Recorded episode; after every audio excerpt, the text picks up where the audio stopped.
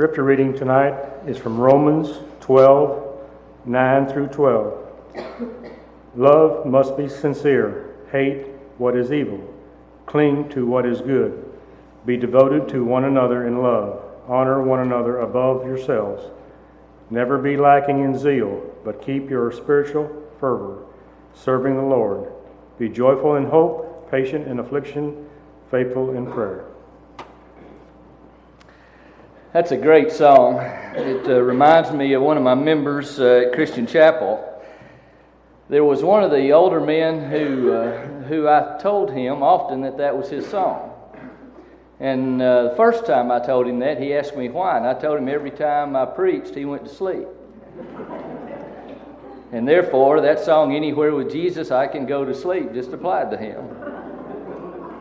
And I think of that at times probably when I shouldn't. It is good to, good to be with you. It's a good number for Sunday night. In trying to determine what to uh, speak on tonight,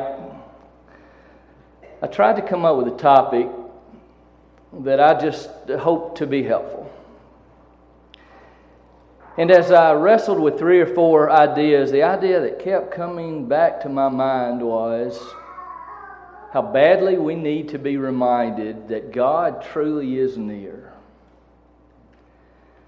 Because I'm just afraid we go through life and we get to the point that we kind of push God to his throne and put his fingers in his ears, and we create a distance between ourselves and him.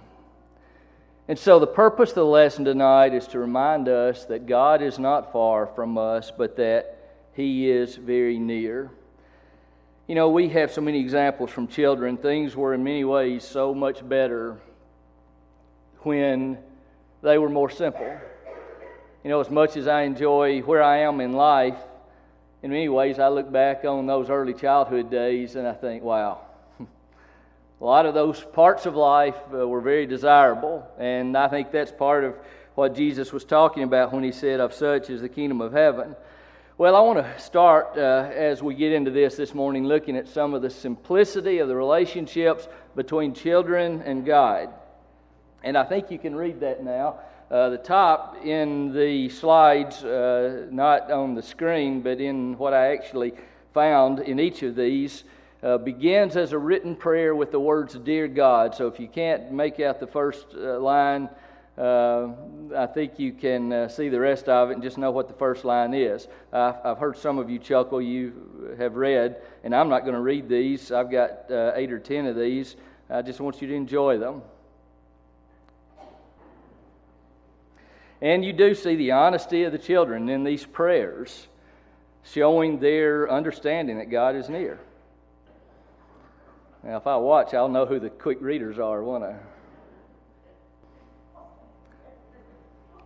Many of our students would like that too, probably, uh, maybe a longer spring break.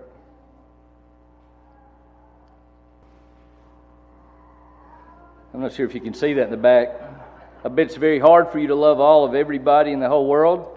There are only four people in our family, and I can never do it. Can you see most of them in the back, or can you not see them? Can you see them? Dear God, instead of letting people die, and having to make new ones, why don't you just keep the ones you got now? That's kind of funny and kind of uh, some deep thought in, isn't it? Dear God, I think about you sometimes even when I'm not praying. And as you watch these, they get a little more serious, a little closer to home.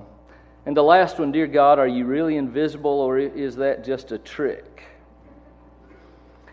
Well, I want to use these to kind of introduce the fact that children, I think, understand that God is near. They readily accept not only that He is near, but that He is real. And I think they rely on that. And I want you to look with me and think with me about how cyclical life is. Children are dependent, and they trust and we see as we developed and as our children develop, they go into those teenage years when they are indispensable. Other teenagers may not live long lives, but I will. Things like that don't happen to me. In psychology, we call that the personal fable. But those teenage years are years when we can drive without seatbelts and ride motorcycles without helmets, and we can do things because those things happen to others. So, in those teenage years, I think we begin that process of gaining independence and pushing God farther and farther away.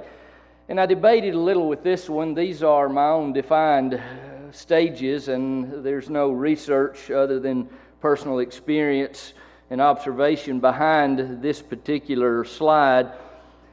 But this one I wrestled with a little bit because I do think it's at that point where, when we reach young adulthood, we have grown to the point of being able to think critically and understand. And as I have two children at this stage in life, and I, I see how quickly they are to tell dad the way it is.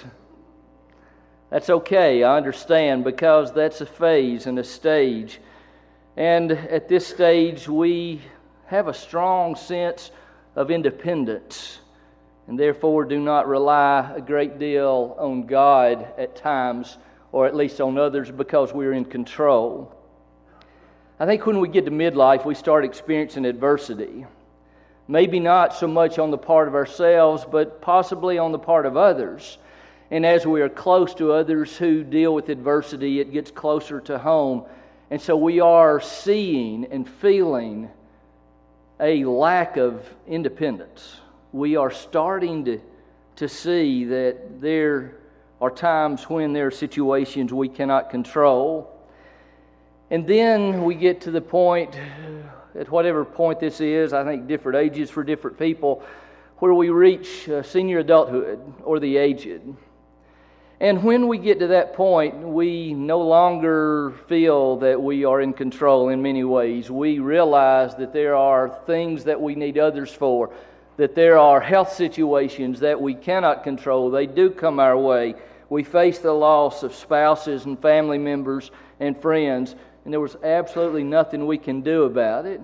And so, as we look at the first stage and as we look at the second or the last stage, the fifth stage, they're very similar in ways. We go from being very dependent and very trusting, I believe, back to being very dependent and very trusting. What I want to encourage us to consider tonight is that we should not have to be at stage one or at stage five in order to acknowledge that God is very real and that He is near and active in my life. And so it is, again, as I said, my purpose tonight for us to consider the reality that God is near and not to have to have difficulty, not to be at a stage in life where we are so dependent. And the text that I've chosen as the key text for the lesson is Psalm 145 and verse 18. The Lord is near to all who call on him in truth. And if we accept the inspiration of the psalmist, if we accept the Bible as God's Word, then the message tonight is not from me, but it is from God Himself that He is very near. Point number one why do we sometimes feel that God is so far away? What happens? What causes that? I want to suggest Number one tonight, that we often create a great distance between ourselves and God. It is something that we do, it is not something that He does. Part of the reason I believe is because we do have difficulty accepting what we cannot observe with the senses. We have a difficult time, sometimes at least, understanding that the spiritual world is real. We have a hard time accepting as real things that we cannot see. Know, it's interesting because in some ways it's so very easy. We all acknowledge there are a lot of places we have never seen that we know that are real. If you've not been to New York City, chances are you don't doubt its existence. If you've not been to other countries, you don't doubt their existence, and maybe the reason for that is because you know people who have seen them and you trust them. But it is the case. Sometimes we have difficulty accepting things that we cannot see. Sometimes I think we feel like Israel in this next passage from Exodus chapter 24, verses 1 to 2. And the reason I think we sometimes feel like Israel is because we realize there are people like Moses out there who have a real close relationship with God. We believe that there are people that God is near to, but for us, we just don't feel that closeness. The Lord said to Moses, Come up to the Lord, you and Aaron, Nadab, and Abihu, and 70 of the elders of Israel. You are to worship at a distance, but Moses alone is to approach the Lord. The others must not come near, and the people may not come up with him. I think that may represent where many of us are in terms of how we feel about our closeness to God. That we see people who seem to be so close, but for whatever reason, likely due to our own doing, we feel like we just cannot approach God in the way that Moses did. We often create this distance because I think through the years we have rejected God's miraculous intervention. And in doing so, we have pushed Him to the point that we believe, whether we state it or not, maybe even subconsciously, we believe that there's no intervention or no involvement between God and ourselves. Now, this word miraculous or miracle is a controversial word. And we see that used in very different ways. The point I'm trying to make here is that I'm afraid if we're not careful, we have so fought in our thinking and in our teaching that God does things miraculously today, miraculously meaning outside the laws of nature. And quite frankly, as, as, as involved as I believe God is, as evident as it is that God's hand is at work, I'll have to tell you, I've never seen anything that seems to be outside those laws of nature. But you know what? God can do whatever He wants to do. He can do within the laws of nature things that are way beyond our belief. So, without getting too bogged down in the word, the point I'm trying to make is I think we have gone so far fighting some who believe that God is involved in ways that we may not believe to the point that we have pushed him away. Now, if you don't believe it, I want you to think with me about what I think we all do from time to time. I think we pray to God, especially during difficult times, for God to do something. And then, if it happens, we're surprised that it happened. And not only are we surprised that it happened, we feel like, well, it was just matter of chance or it was just a matter of things having fallen into place. It's almost like we ask God to do something, and then when He does it, then we justify how it happened outside of God. Do you know what I mean? I think sometimes if we're not careful, that's what happens. If God is real, and if Jesus told us that He will, will respond to us when we knock and ask and seek, then God is on His throne, but He is not confined to it. He does listen to us without His fingers in His ears. And I sometimes say, and even sometimes in prayers have said, it is as though when I call on the name of God, He turns to the heavenly host and He says, Wait, stop. My child is talking. Just wait. I need to hear this. It's important to me. Help me to do this. Help me to do this. I know that God doesn't have to do that. In my feeble way of thinking and in my feeble way of understanding, that's kind of how I attribute human characteristics to God and all of His might and power, and He's just not limited in that way. But I believe neither is He limited such that when I call upon his name, he waters down or halfway hears or is just somewhat interested.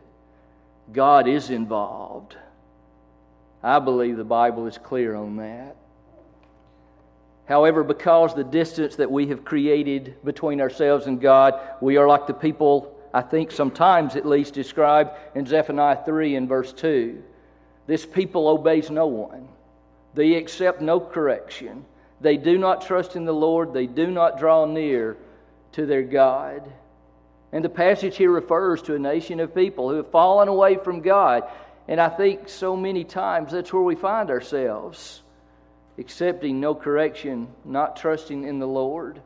And in Zechariah chapter 1, verses 2 and 3, the Lord was very angry with your ancestors. Therefore, tell the people, this is what the Lord Almighty says Return to me, declares the Lord Almighty, and I will return to you, says the Lord Almighty. If we find ourselves tonight having created distance between ourselves and God, it is not as though God moved, but it is as though we moved. And even though the passage from Zechariah indicates that God has walked away or created some distance, really the creation of the distance was not on his part. You have pulled away from me. If you will come back, I will draw you near to me, as we will see from the book of James, chapter 4.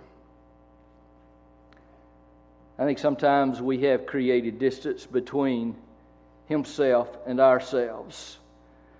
But secondly, tonight, I want us to think about how so often we seem to be shaken back to reality when difficult times come. Point number two often it takes adversity to cause us to acknowledge that God is truly near and actively involved. Now, I want to be real with this one because I think even a person close to God as one could be draws even closer during difficult times. I don't think the perfect, faithful Christian is so close to God that when difficult times come, he doesn't reach out in a greater way. And so it's not my point, it's not my purpose tonight to cause us to go, yeah, I did that. I must not have been right with God. It is often the case that adversity causes us to acknowledge God, that God is truly near. And He is actively involved. And I'll also say that it is sometimes the case that adversity drives some in the other direction. I will also say tonight that adversity takes us to a whole new level of understanding. As I look out over the audience, I see several of you that that remind me of the real reality of the statement. When you go through difficult times, you have a whole new level of understanding. And in fact, I have come to describe God as using life to mature us spiritually to the point that we reach out toward heaven and desire it in a far greater way. You know, the older we get, the more those aches and pains come. The older we get, the longer we live, the more of these adversities that come our way, the more we deal with separation, the more we deal with anxiety, the more we deal with all of these things. And I see people who are ready to go, like Miss Judy proclaimed to me, who have experienced their own adversities and realize in a far greater way that this world is not home. And that doesn't just happen. Adversity truly brings us to a whole new level of understanding. Adversity, in doing so, reminds us of what is important. We've heard over and over again that on one's deathbed, they don't talk about their automobile or their house. Hmm. Why? Because of what is before us. I want to read a story that I've heard many times about the author of the song, It Is Well With My Soul. And I'm sure most of us have heard this, but it makes the point that I'm trying to make tonight, and that is adversity, if we handle it as we should, will cause us to reach out to God, to have an understanding, to understand it's not about this life. Horatio Spafford lived from 1828 to 1888. He was a wealthy Chicago lawyer with a thriving legal practice, a beautiful home, a wife, four daughters, and a son. He was also a devout Christian and faithful student of the Scriptures. His circle of friends included Dwight L. Moody, Ira Sankey, and various other well known Christians of their day. At the very height of his financial and professional success, Horatio and his wife Anna suffered the tragic loss of their young son. Shortly thereafter, on October the 8th, 1871, the Great Chicago Fire destroyed almost every real estate investment that Spafford had. In 1873, Spafford scheduled a boat trip to Europe in order to give his wife and daughters a much needed vacation and time to recover from the tragedy. He also went to join Moody and Sankey on an evangelistic campaign in England. Spafford sent his wife and daughters ahead of him while he remained in Chicago to take care of some unexpected last minute business. Several days later, he received notice that his family's ship had encountered a collision. All four of his daughters drowned, only his wife had survived. With a heavy heart, Spafford boarded a boat that would take him to his grieving Anna in England. It was on this trip that he penned those now famous words When sorrow like sea billows roll, it is well, it is well with my soul.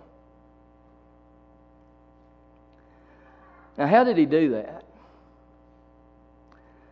That's mighty close to a seven sons and three daughters story of Job. How, at that point in his adversity, could he write the song with the beautiful words, It is well with my soul? Well, because the two points that are above his name. Because with adversity, we have a new level of understanding. With adversity, we understand what matters. With adversity, we draw near to God. Psalm 55, verse 22 Cast your cares on the Lord, and he will sustain you. He will never let the righteous be shaken. Now, the purpose of the lesson tonight, I'll come back to, is to get to the point where we can cast our cares on the Lord without them being so terrible that we have no choice. Psalm 34 in verse 18 The Lord is close to the brokenhearted, He saves those who are crushed in spirit. Second part of that verse is very meaningful. Should we pray that God will crush our spirit? Well, I'd like to think that our goal is to be near Him without Him having to do that. Isaiah 55, 1 to 3. You've got to look closely in this passage. Come, all you who are thirsty, come to the waters. And you who have no money, come, buy and eat. Come buy wine and milk without money and without cost. Why spend money on what is not bread and your labor on what does not, not satisfy? Listen, listen to me, and eat what is good. And you will delight in the richest affair. Give ear and come to me.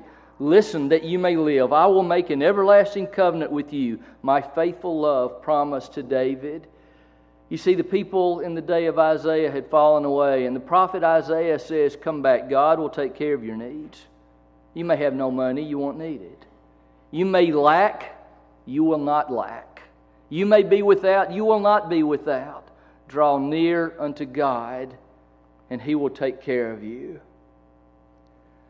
But what if we could get to that type of relationship without having to have the adversity? Without having to go through the hardship? That's, that's the boat I want to be on. Hmm. That's the route I want to take. I want to do it the easy way. Is there an easy way? Well, there's an easier way than to have to find ourselves in trouble. Why? Because God is near. And we can take advantage of it. How different life would be, number three, if we would accept that God is near without having to go through adversity. It's interesting to consider this verse because David the psalmist went through his own adversities, many of, many of them self imposed. Psalm 73, verse 28 the wise man, the father of the wise man, the wise man himself said, But as for me, it is good to be near God. I have made the sovereign Lord my refuge. The psalmist said, We can be near to God if we will make him our refuge in good times and in bad. And so, my question is is it doable? Is it possible for us to be that near to God? And for us to realize that He is that near? You know, there is no way for me to illustrate God walking in this room tonight. oh, I guess there is. It would be very feeble. There's not a realistic and a respectful way for me to illustrate God's physical presence because His presence is not physical. It's better than that.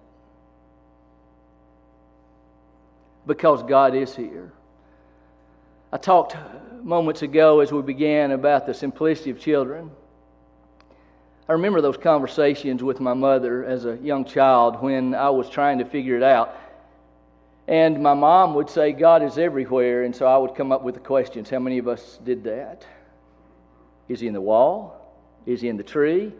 You know, and uh, the worst place or the most difficult place that anyone could be that would come to those simple minds is the way we would ask the question Where is God? And the response was very simple and very true. Yes, God is there.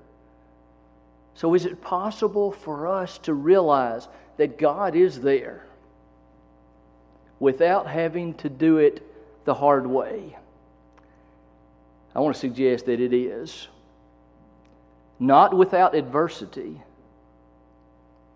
but it is possible, possible by our acknowledging the adversity of His Son. You see, this is an alternative route.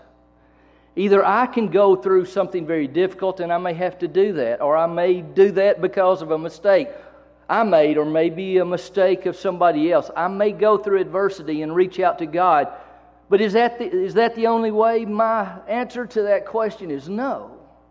Why? Because the adversity was experienced by Jesus Himself. And so, without having to experience that adversity, if I will draw close enough to the adversity that he experienced, I'm convinced it will have the same effect. And in fact, I'm convinced it will have a better and stronger effect. There is a difference in the nearness we have with God and the nearness that those before Jesus had with Him. Look at this passage, Hebrews 10, verses 19 to 22. Therefore, brothers and sisters, since we have confidence to enter the most holy place by the blood of Jesus, by a new and living way opened for us through the curtain that is his body. And since we have a great priest over the house of God, let us draw near to God with a sincere heart and with the full assurance that faith brings having our hearts sprinkled to cleanse us from a guilty conscience, and having our bodies washed with pure water. We can feel close to God and understand His nearness. Why? Because the veil of the temple was torn. Because we don't have to watch only Moses go in or the high priest go in that Holy of Holies. We can boldly, with confidence, walk in there. Why? Because of the adversity that Jesus experienced for us. And the truth is, the further we find ourselves from this adversity, the further we find ourselves from God. The less we appreciate the cross, the farther we feel from Almighty God. Would you agree with that? I think so. We might look at that in reverse the farther we feel from God, the more difficult time we have in communing with our brothers and sisters in Christ. The farther we find ourselves feeling from God, the more difficult time we have in being reverent when we imagine His Son hanging on the cross. The farther we find ourselves away from God, the more difficult time we have in hearing someone use the name of Jesus in vain and it hurt. Why? Well, when we drift away from the cross, then we drift away from God. And if God will do this for me, what would He not do?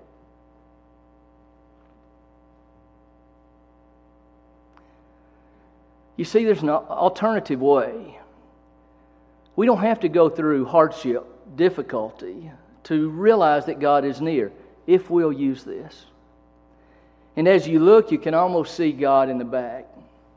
You can almost see Him in the heavens, not as though His face is depicted there, but You can just imagine how difficult it was for God to look down and see and experience what He did. If I stay close to the cross, not only is God close to me, but the Bible says His Spirit is within me. Romans 8, verse 11. If the Spirit of Him who raised Jesus from the dead is living in you, He who raised Christ from the dead will also give life to your mortal bodies because of His Spirit who lives in you. This is the epitome of how near God is to us.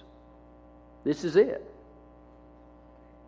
If we are God's children, if we live as God's children, if our lives produce fruits of the Spirit, it is because God's own Spirit has been given to us and dwells within us. Now, that's a little tricky to understand. We will never fully understand it until we reach the other side, and then we will fully understand it. But I think God gave us enough for us to realize that if we draw near the cross of Christ, His Spirit will move within us. That's pretty near, isn't it? It's as near as it gets. It may be that if we feel that God is not near, that we have allowed life, independence, worldliness, and actually a host of other things to push His Spirit away from us. And the last point tonight, number four, the nearer we allow God to be, the farther Satan becomes. It may be that we're not very near to God because we have allowed Satan to push him away. It is the case that we are either filled with the Spirit of God or Satan fills that void. And if we are not filled with the Spirit of God, if we have not drawn near to Him, then the hedge that God places around us by being in His presence is removed. I'm confident that Satan is more powerful than me. And without God's help, I will not win. James 4, verse 7 to 10. Submit yourselves then to God. In fact, 7 and 8 is what we'll look at. Resist the devil, and he will flee from you. Come near to God, and he will come near to you. Draw nigh unto God, and he'll draw nigh unto you. Resist the devil, and he'll flee from you. Man, I like the thought of that. Boy, if I could just see him never again, my life would be so much different, so much easier. How can I get him to run? Draw nigh unto God. Look at these verses. Deuteronomy 28, verse 7 The Lord will grant that the enemies who rise up against you will be defeated before you. They will come at you from one direction, but flee from you in seven. Now, I believe this passage was talking about Israel's enemies as they were to make their way toward Canaan. But I believe there is no enemy greater than the devil. And I love that last line. He comes at me, but will flee in seven different directions. Why? Because God is blowing him away if I will be near to God. 1 Samuel 17, verse 47 All those gathered here will know that it is not by sword or spear that the Lord saves, for the battle is the Lord's, and he will give all of you into our hands. Romans 16, verse 20 The God of peace will soon crush Satan under your feet, Paul wrote to the church at Rome. As he ended his letter, the grace of our Lord Jesus be with you. The God of peace will soon crush Satan under your feet. Can we do it ourselves? No, we can't. But if we stay close to God, he will. God is not far away, he is very near. In this last verse, Joshua 1, verse 9, have I not commanded you? Be strong and courageous. Do not be afraid. Do, do not be discouraged, for the Lord your God will be with you wherever you go. Where have you gone that God was not with you? Nowhere, unless we stepped over into the land of Satan, controlled by Satan, allowing him to control us. And if we do that, then God has not moved, but we have. God is near. May we be reminded. Tonight we offer the invitation. If you need to respond, if you'd like tonight to put on Christ in baptism, if you need to ask for prayers at the church, if you need to come to get burdens off your heart, we'd encourage you to to do so at this time.